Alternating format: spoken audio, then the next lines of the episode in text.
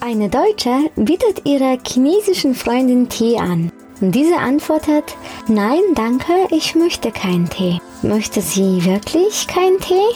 Oder war das einfach nur höflich gemeint? Darum geht es in dieser Folge, anknüpfend an die gestrige Einführung in vier Seiten einer Nachricht Der Unterschied zwischen der direkten und indirekten Kommunikation. Welcome. Witamy. Witajcie. Добро пожаловать! Welcome. Sveiki atvykę. 欢迎 Tere tulemast. Deutschland und andere Länder mit Anna Lasonczek.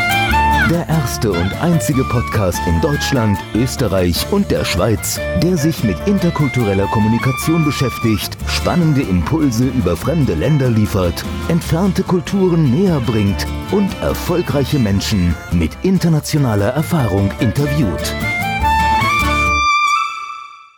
Wir haben also unsere deutschen chinesischen Freundin als Gastgeberin, Gastgeber, die bei uns zu Besuch ist, freundlich einen Tee angeboten und aus, als Antwort hören wir, nein danke, ich möchte keinen Tee. Was macht dann die Deutsche, die sowas hört?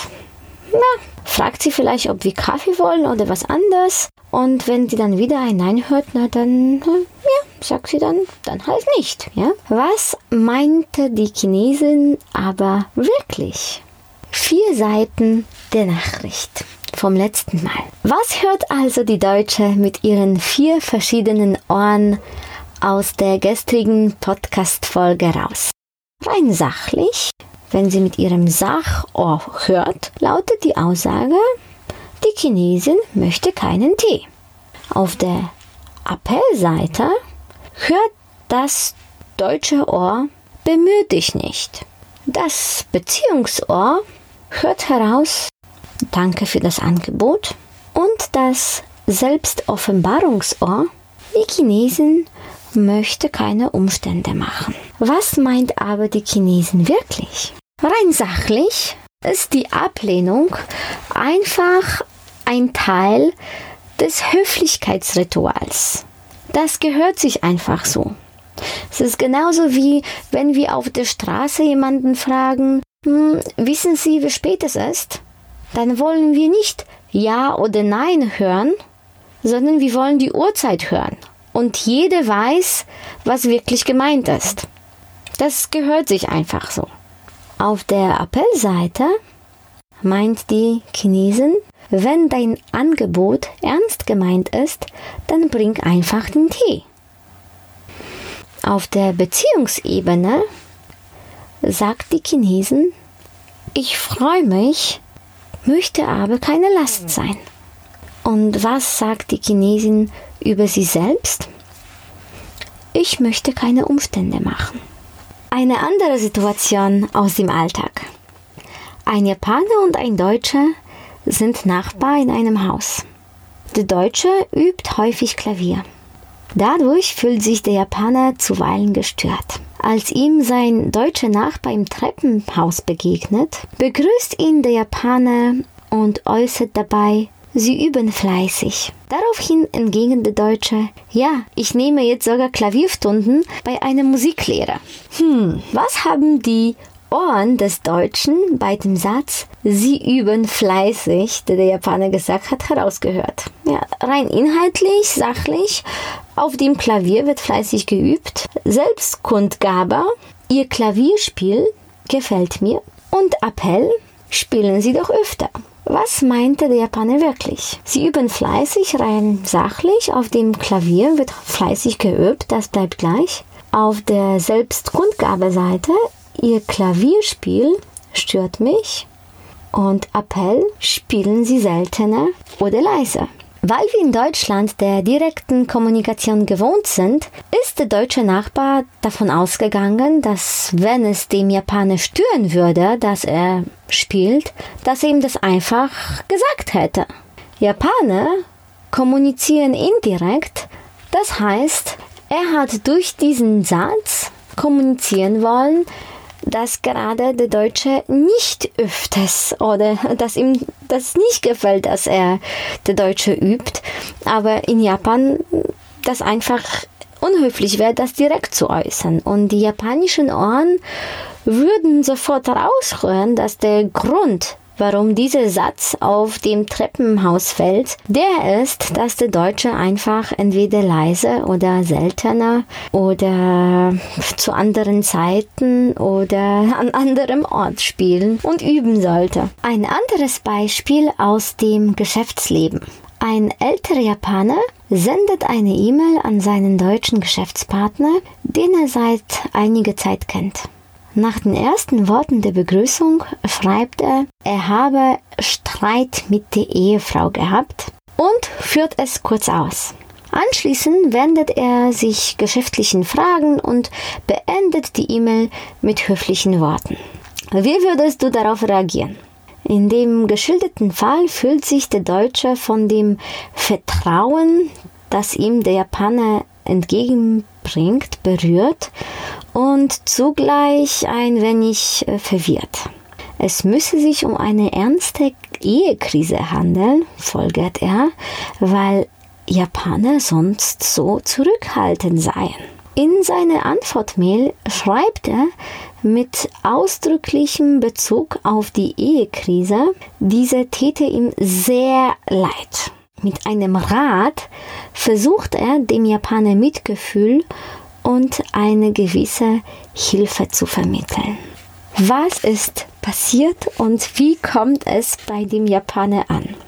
Auf der rein sachlichen Ebene hat er den Deutschen informiert, es gab Streit mit der Ehefrau. Was wollte aber der Japaner auf der Beziehungsebene vermitteln? Er meint, ich mache mich klein und zeige dadurch meinen Respekt. Ich zeige dir, dass ich dir vertrauen kann. Was hören die deutschen Ohren dagegen? Auf der sachlichen Ebene, es gab Streit mit der Ehefrau. Auf der Appellseite meinen die deutschen Ohren, helfen Sie mir. Auf der Selbstkundgabe, ich bin in einer ernsten Ehekrise und ratlos. Und auf der Beziehungsebene, ich vertraue Ihnen. Daraufhin antwortet der Deutsche, dass es ihm leid tut und was er ihm dem Japaner rät. Er will damit zeigen, auf der Selbstkundgabeebene, ich fühle mit ihnen. Auf der Appellseite, naja, er weist den Japaner an, was zu tun ist. Und auf der Beziehungsebene sagt er, Sie Ärmster, Sie sind mir nicht gleichgültig. So interpretiert das der Japaner, weil seine Ohren hören. Die Selbstkundgabe des Deutschen, ich bin Ihnen überlegen. Die Beziehungsebene, ich erweise ihnen keinen Respekt. Ich behandle sie oben herab, indem der Deutsche auf der Appellseite sagt und schreibt, was zu tun ist. Was hätte der Deutsche besser machen können? Wenn der Deutsche interkulturell kompetent wäre, hätte er geschrieben sowas wie, ich habe ebenfalls manchmal Streit mit meiner Frau. Auf der Sachebene würde er schreiben, naja, es gibt ab und zu Streit mit meiner Ehefrau. Viel wichtiger ist, was er dadurch auf der Beziehungsebene kommunizieren würde. Dadurch würde er schreiben, ich mache mich klein und zeige dadurch meinen Respekt. Und das ist das auch, was der Japaner raushören würde und auch raushören will nämlich, dass es um eine vertrauensvolle, gleichberechtigte, respektvolle Kommunikation von beiden Seiten geht. Paradoxerweise, während in geschäftlichen oder ähnlichen Kontexten ein Deutscher kleinere persönliche Probleme kaum erwähnen würde, also unerheblich Privatsphäre, geht den anderen nichts an, aber bei schwierigen Problemen womöglich durchaus Andeutungen machten würde, wie zum Beispiel um Terminprobleme oder seine Niedergeschlagenheit zu erklären, würde umgekehrt sein japanischer Partner kleinere Probleme als Aufhänger für die Bekräftigung ihrer sozialen Beziehung sehr wohl gebrauchen, sich jedoch bei tatsächlich ernsthaften Problemen nichts anmerken lassen. Deswegen ist es sehr wichtig, bei einer Nachricht alle vier Ebenen herauszuhören und nicht nur auf den sachlichen Informationsinhalt bei den ausländischen Geschäftspartnern zu achten. Wenn du Lust hast, teile es unten in den Kommentaren, in den sozialen Medien, auf der Website oder wo auch immer du gerade über diesen Podcast erfahren hast und wo du es dir anhörst. Und wenn du es interessant findest, was du hier von mir zu hören bekommst, dann freue ich mich sehr als Dankeschön über eine Bewertung Welcome. Witamy. Witajcie. Добро пожаловать. Welcome. Sveiki atvykę. 欢迎 Tere tulemast. Deutschland und andere Länder mit Anna Lasonczek. Der erste und einzige Podcast in Deutschland, Österreich und der Schweiz, der sich mit interkultureller Kommunikation beschäftigt, spannende Impulse über fremde Länder liefert, entfernte Kulturen näher bringt und erfolgreiche Menschen mit internationaler Erfahrung interviewt.